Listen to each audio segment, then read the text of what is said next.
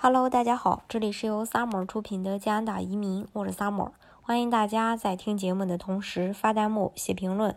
想了解更多移民资讯，请添加微信幺八五幺九六六零零五幺，或关注微信公众号“老移民 Summer”，关注国内外最专业的移民交流平台，一起交流移民路上遇到的各种疑难问题，让移民无后顾之忧。那七月二十日起，加拿大。啊，每个有孩子的家庭在领取每月的儿童福利金，也就是我们经常说的牛奶金的时候，要注意的就是，呃，说是否有额外的收入。因为联邦家庭儿童和社会发展部部长在上周三，呃，七月十十七日的时候宣布啊，从七月二十日开始，牛奶金将会再次上调。那政府呢是非常体恤父母的。认为养孩子的费用在不断升高，食物啊、房租啊、衣服啊、兴趣班等等都需要花钱。原本在二零二零年都不应该再调整儿童福利金了，但是现在呢，政府决定从啊这个七月二十日开始这个呃上调。那现在今天是二十四日，已经开始了，而且今后呢还会逐年的增加。那咱们今天呢就以这个加拿大普通家庭为例，单亲家庭有两个孩子的情况下，如果呃，家庭收入是五点五万加元，每个月可以有七百加元的免税收入。牛奶金上调以后，每个月就可以额外获得三十加元。去年联邦政府就曾经说过，随着生活成本的增加，政府给民众提供的福利也要相应的增加。这已经是两年，啊，两年来吧，第二次上调这个牛奶金了。而且按照这个计划，这项福利以后还会持续的增加。那二零一六年起。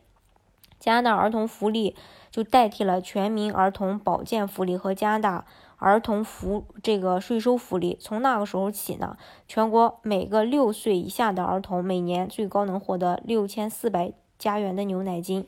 呃，每个六到十七岁的孩子每年最高可以获得五千四百加元的牛奶金。那调整后的牛奶金，每个家庭每个六岁以下的儿童最高。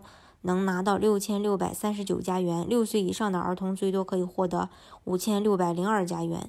牛奶金几乎年年都在上涨。根据加拿大统计局的报告显示，政府的牛奶金计划令三千七百万家庭受惠，帮助了许多贫困家庭子女参加各类活动，那为他们提供了更好的一个教育环境。那么，问题又来了，什么人可以去领取这个牛奶金呢？首先呢，要满足就是。呃，十八岁以下的这个孩子，另外就是父母是加拿大的公民、永久居民、难民的。第三个就是按照加拿大税务法，父父母呢符合加拿大居民的定义，呃，即在加拿大生活。新移民需要申请牛奶金，首先要向加拿大联邦税务局提出申请，由联邦税务局先来决定申请人是否有资格去呃申请。申请牛奶金还需要填写申请表格，但必须要等取得子女的社会保障卡后才可以申请。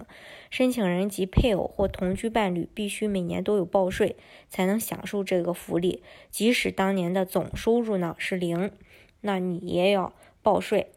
啊，这是这一点。当然，移民加拿大的方式有很多啊，大家可以根据自己的实际情况去选择最适合自己的项目。加拿大呢，也是因为这个福利好、教育好而闻名，获得了很多这个移民申请人的这个青睐。呃，总之吧，希望大家在移民的过程当中呢，能够顺利。好，今天的节目呢，就给大家分享到这里。如果大家想具体的了解加拿大的移民政策的话，欢迎大家添加我的微信幺八五幺九六六零零五幺。或关注微信公号“老移民 summer”，关注国内外最专业的移民交流平台，一起交流移民路上遇到的各种疑难问题，让移民无后顾之忧。